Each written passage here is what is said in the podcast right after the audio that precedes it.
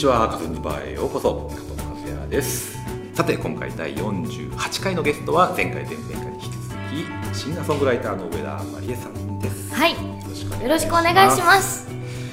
えー中学時代高校に行かないで大阪出てきて、えーデビューしたはい。ということですが、えーそこからまあメジャーデビューという形になるんですけどそれは割とインディーズからの流れを踏まえた形だったんでしょうか？そうですねそれこそ10代の頃はめっちゃメジャーデビューに向けて焦ってたし急いでたんですがそうですか。もういつデビューするって思ってたんですけど それを本当に忘れた頃にひたすら曲を作って届けてライブをするということに意味をしっかり見出せたぐらいの頃にメジャーデビューの話が出てで今ですか？自分の中では意識は薄れてた。かなり薄れてました、もうこの曲を作って届けるということさえできればいいんではないかとうん。思ってました。そんな時期にはい。メジャーデビューの話があって、はい。い、やずっと夢でした。そうでした。はい。デビューしたいです。と。それでまあチームもあまり変わらずそのマネージャーも変わらずスタッフも変わらずえ曲作りのなんでしょう。スタンスも変わらず、えー上田まりえメジャーデビューします。っていう流れが2014年7月違う8月6日にちょうど4年前です、そうです、はい、メジャーデビューしました。そこからまあ現代に至るまでなんあのライブの本数も多いですし、うん。まあ、日本中なんか駆け巡ってるようなイメージがあるんですけどそうでもないですか？そうですね。いろんなところには本当に行けるようになってそれこそ自分の地元の福岡とか久留米でのライブも増えたのが、えーとっても嬉しいことで。でいろんなところの美味しいものを食べれるのもはい。すっごい嬉しいこと。行ったことないところにい。っはいぱい行けて、でもまあライブの本数だけでいくともしかしたらインディーズ時代もめちゃくちゃライブ自体は関西圏ですけどやってたのでそうですね。純粋に音楽に触れる時間みたいなものはむしろ気をつけないと減っちゃうかもしれないとすら思いますね、うん、まあ、いろんなとこ行ったり、まあ、ラジオされたり。そうですね。そうですよね、うん。あのキャンペーンみたいなこともしたりとしますもんね、一個一個面白いんですけどね、ううんん逆にそのどの隙間であの曲作ったりしてるのかなとか思ったりしますけどね。いや本当にその先先輩のはい。ミュージシャンたちはい。つ曲作ってるんだろうと思いましたね。メジャーデビューしたての頃、まあ、今もたまに思いますけどその日頃日常というものによっぽど音楽が根付いていないと、よっぽどご飯食べるぐらいの感覚で曲を書いていないとどう考えても間に合わない、うん。それか私が一人いるかもう一人いるかうん。じゃないとうん間に合わないなと思ってすごいなと思ったんですけどやっぱりそうなっていかなきゃいけないですよね。私は割とでも曲を作る時は集中して深く潜りたいと思ってしまうので、うん、隙間でキャンペーンがあったりとか人とたくさん会うタイミングで曲を書くのがとても苦手なんですよ。うんなので潜れる時に潜ってはい。います。時間がある時ですよね。そうですね。そんなスパンスパン切り替えられないですよねやっぱり。そうですねぱり心のちょっと柔らかい場所をキムタクさん風に今言いましたけど、はい、あのちょっとこうギュッとするような曲自分の心のでもあるし皆さんのそれと合わされば何よりなんですけどそういうものを作りたいのでちょっとこうなんだろうあんまり余裕がない状態になってしまうかもしれないです曲を作る時は自分人に優しくなれなかったりとそう。かそういうことですかね。そうです、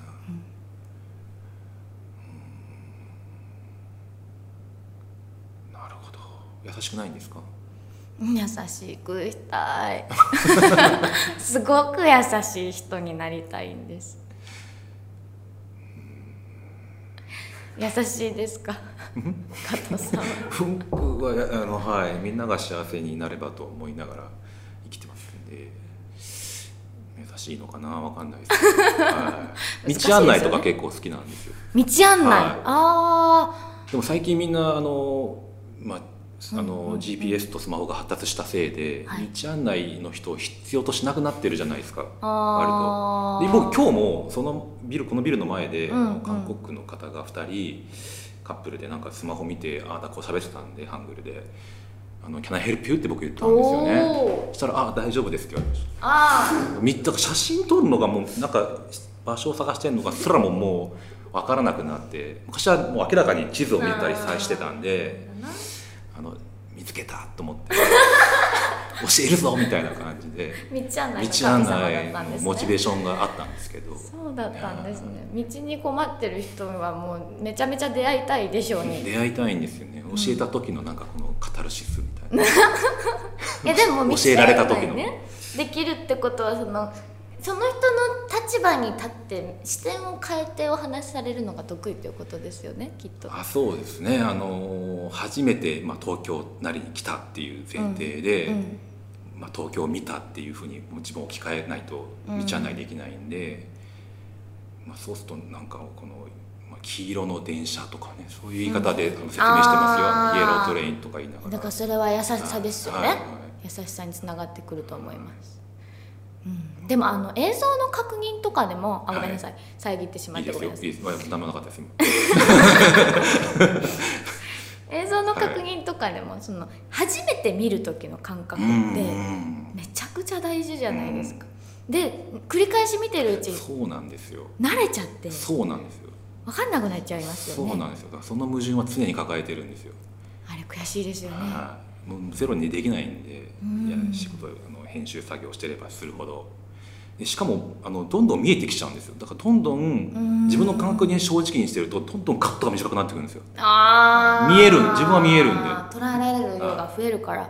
で初めての人見たらもう早くて何も分かんないみたいなことになるっていうのはありますよね。でもそれも慣れで、いやでもそれは客観的な視点がえ発達されてるかーら得意とされてるとこなんじゃないでしょうかまあ想像で初めて見る人はこう見えるだろうっていううん。自分はもう初めてじゃなくなっちゃってるんでね作業してる段階で。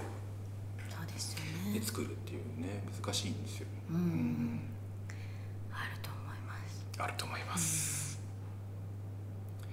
だからあの久し僕もあの撮った時はこの間のライブも、はい。あの撮った時ででしばらくちょっと23したいって見直したりとかしてあこんな感じだったんだみたいな、うーん。まあその日にち開けるとあの新しい発見があったりしてね。そうですよね。は確かに。私もあります。まあ、ケーキのシーンでねはい。いい泣き顔されてましたね。いやもう本当に恥ずかしくて、はい。あの10周年のお祝いをね、うんうん。あのマネージサプライズでね。ャーがねサプライズで企画してくれてたみたいで、あのバンドメンバーの紹介を全部終わって、でアンコール中に突然ピアノの人があの綺麗なメロディーをね奏で始めて「やばいこれあーやばい」って私すぐ気づいたんですよ。ああそうだったんですか。なんかなんだと思ったんですね。そうですね。これはと思ったんですね。そうなんです、はい。で結構長めにあの前奏をひ弾いてらっしゃって、はいはいはいあこれやこれもう来てるな。どうしようと私聞いてないけどはい。これは多サ分プライズだ。っ そういうのあったんですね。て思って。はでどうしようと思ってたらケーキが出てきたので、はい。うわーと思って私どんな顔してるんだろう今っていろんなことが頭をバババババって駆け巡ったんですけど、気づいたら泣い泣いてたのでいけない。父がレコード大賞に出ても泣くなって言ってた。そうなんですね。はい。背中を押してくれたお父様が。そうです。ステージ上で泣い泣いてみっともないとか言って怒られるから、はいなんでめっちゃ我慢したんですけど、まあ、歌ってなかったしあの年あの時私歌ってなかったよくね賞をいただいて歌いながら泣く方ね、あれでも好きですけどね。私も好きです、は見るのは好きなんですけど見るのは。自分となるとですねあのどんなに涙出ててもめっちゃちゃんと歌おうと思ってるんですけど。い歌は。そこはプロだぞと、は い思っているんですが、もうすごいよくわからないこの人不器用なんだなっていう状態が映し出されていて私びっくりしました。後で見た時ですね、い、やでもすごくリアルで良かったですよ。なんですぐこう「ありがとう!」とか言えないんだろうなめちゃくちゃぶっきらぼうな感じにむしろなっちゃってるなと思って。そうですね。ぶっきらぼう時間長かったですね ショックでした佐藤さんって言って。マネージャーをね呼んで一緒にお祝いしてもらいたくて。でこうステージでみんなお客さんに「佐藤さん!」とか呼んでほしいわって思ったらあのむしろサプライズを企画してたのが佐藤さんだったっていうね。ああそうそうでしょうね。ね。うんまあ僕らは聞いてたんでね。いやケーキケーキ出ますケーキ出ますって言っていや。やってましたけど。そうだったんですはい。ねいやでもあの瞬間までは本当に全く気づかずピアノが奏でられた瞬間あやばい！って思いました、はい。ありがとうございました。もう本当に。僕は何もしてないですけど、い、いです抑えていただいて。いいいいやいいものなかなかでもそんな機会ないですよもうやっぱね。サプライズなんて年取ったらだんだんなくなるんじゃないですかね。どうなんでしょうか 裏方ですしね、確かに。はい。じゃあまた昨日もライブだったんですよね。はい。はい。昨日はどんなライブだったんですか？昨日はですね、はい。あのサンリオさんのはい。アプリで「はい。商売ロック」っていうはい。音楽系のゲームのアプリがあるんですけど、そのゲームの中に楽曲提供させていただいてて、うんでそのゲームの中ではいろんなバンドがいてで実在のアーティストとのコラボなんですよ。うん。なので私はアプリのゲームの中では「死に物狂い」っていうバンドのそういうことですか。なんかツイッターのアカウント名が変わってるなーっていうところまでは確認したんですけどどうして今死に物狂いって出すかしてんだろうって。そうですよね。はい。ツアータイトルでもないしとかも。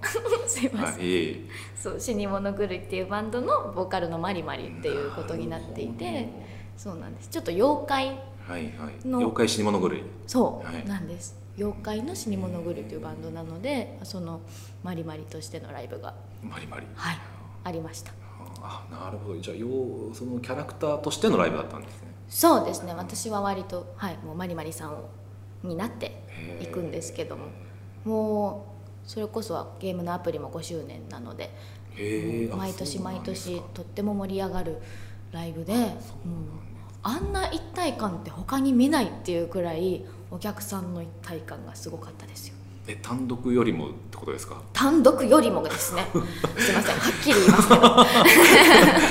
マリマリのライブの方がマリマリ一体のライブはい。一体感あるんですか？そうですね。もう本当に他のバンドさんも出てらっしゃる方みんななんですけど、はい。もう声が。まあ、そのゲームの世界にみんな入っちゃってるっていうかゲームの世界の中での一体感ってことですよねおそらく。そうですね。もうなんでしょうね。ゲームの中にいたバンドたちが今実際に出てきてライブをしているという感覚なのかも。ファンタジーの希望がですね。はマリあへえ詰まってるわけです。すごいな、はい。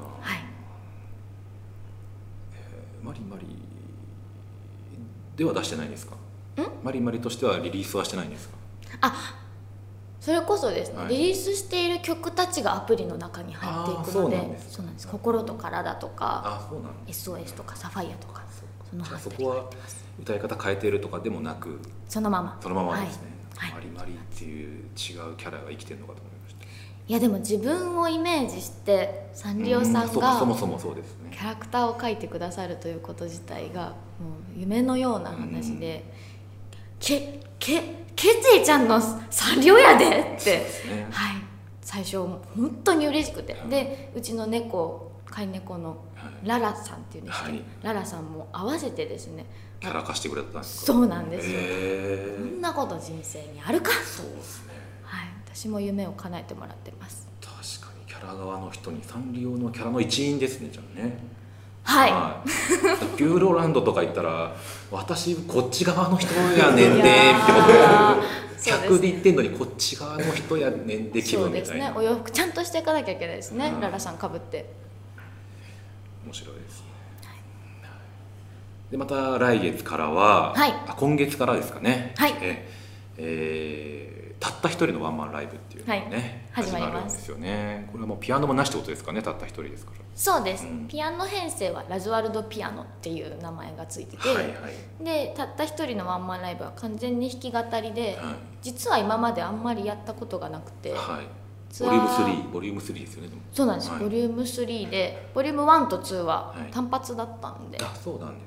今回初のツアーなんですよ、でちょっとこう面白い場所に行ってうんあのライブハウスというよりか、えー小学校であったりとか、劇場であったりとか、そういう場所が多いので、えー旅行気分で来ていただけると、旅行気分で。はい、お昼間ちょっとね観光とかその街をしていただいて美味しいものを食べてで夜ライブ見ていただくみたいな流れがあるとより思い出になりやすくて嬉しいです。なかなかでも一人って勇気いりますよね。2時間ぐらい以上はやるんですか？そうですね。うん。2時間くらいのワンマンライブなので緊張するんですけど私好きなんですよ。そうなんですね。やるのも好きなんですね。弾き語りから、まあ、ピアノの時もそうですけど、まあ、本当に音数が限られてるんで全部聞こえるというか、はい。間違えたら当然もう分かるし、うんうんうんうん。失敗は許されないというかまあね度胸感っていうか、まあ、お客も緊張してる見てるような感じでね、本当ですね。うん、すごい緊張してきました。それがでも見てる方としてもすごいなんかヒリヒリして楽しいんですけどいやなんというかすみません。むしろあの自由度が高く感じていてうん。弾き語りの方がそのテンポであったりとか、はい。あのなんだろう。たえ尺、尺。はい。はい。前奏を長くしてみんなでこう前奏に浸る時間を増やしたり手拍子したり声出してもらったりってはい。いう自由度がより上がるのであの開けてびっくりみたいな時間になるといいな今日は昨日とまた全然違うっていうライブがうん。毎回できるといいなと思いながら、はい、なるほど。その場でどんどんアレンジを加えていくというか変更をし加えていくっていう。そうですね。とにかく友達に会いに行くような気持ちでライブができたらいいなと今回のツアーを思ってますね。なるほど。じゃあ距離感もちょっと近いというか。はいね、この間のピアノの時のも拝見させてもらっありがとうてございます。えーアンコールとかで曲お客さんから客をあ曲を、えー、と リクエストをその場で募ってねはい。でしかも1日目と2日目で全く曲も違うし演目も違うし、そうですね。うんラズワルドピアノは特にでもあの本編中がめちゃくちゃ緊張感を出してのライブになるんでピリピリピリピリピリピリってしながら皆さん2時間見ていただく。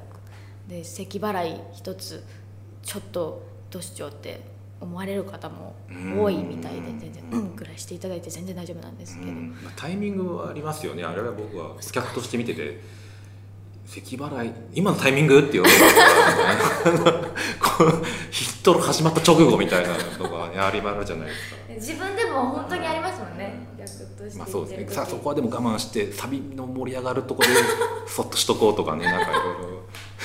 いやもう ええ。それお仕事されてるからであすよ本そうかもしれ当に。はい。まあ、または MC のね間、にねね、あと連鎖する時ありますよねお客さんでね。一人やったら今やっていいんだみたいな「うんうんうん」みたいな。あちこちでね。はい不思議な一体感も不思議ですねいやもう本当にそういう緊張感のあるライブもあれば、まあ、弾き語りはもっとざっくばらんな感じでなるほどおまたちょっと違うんですね。はい。ねです。僕もどっかで見れたらと思います。ぜひ仙台あたり。関東は仙台が一番近いんですか？関東は実は品川ですね、あ品川。11月4日がファイナルで品川クラブ EX っていう360度ではいはい。ステージがぐるぐる回るんですけど、はいそこがもうソールドアウトになっちゃってなんで仙台で。仙台わずか残ってる。はい、はい。あります。はい。遊びに来てください。仙台まで牛タン食べに行きたいと思います。お願いします。樋口君は仙台出身なんで。はそうなんですね、ああ楽しみです。ずんだシェイク。はい。い、はい、じゃあ3回にわたってお送りいたしました、えー、はい。あのぜひライブ皆さん行ってください。あり遊びに来てください。がとうございました。ありがとうございました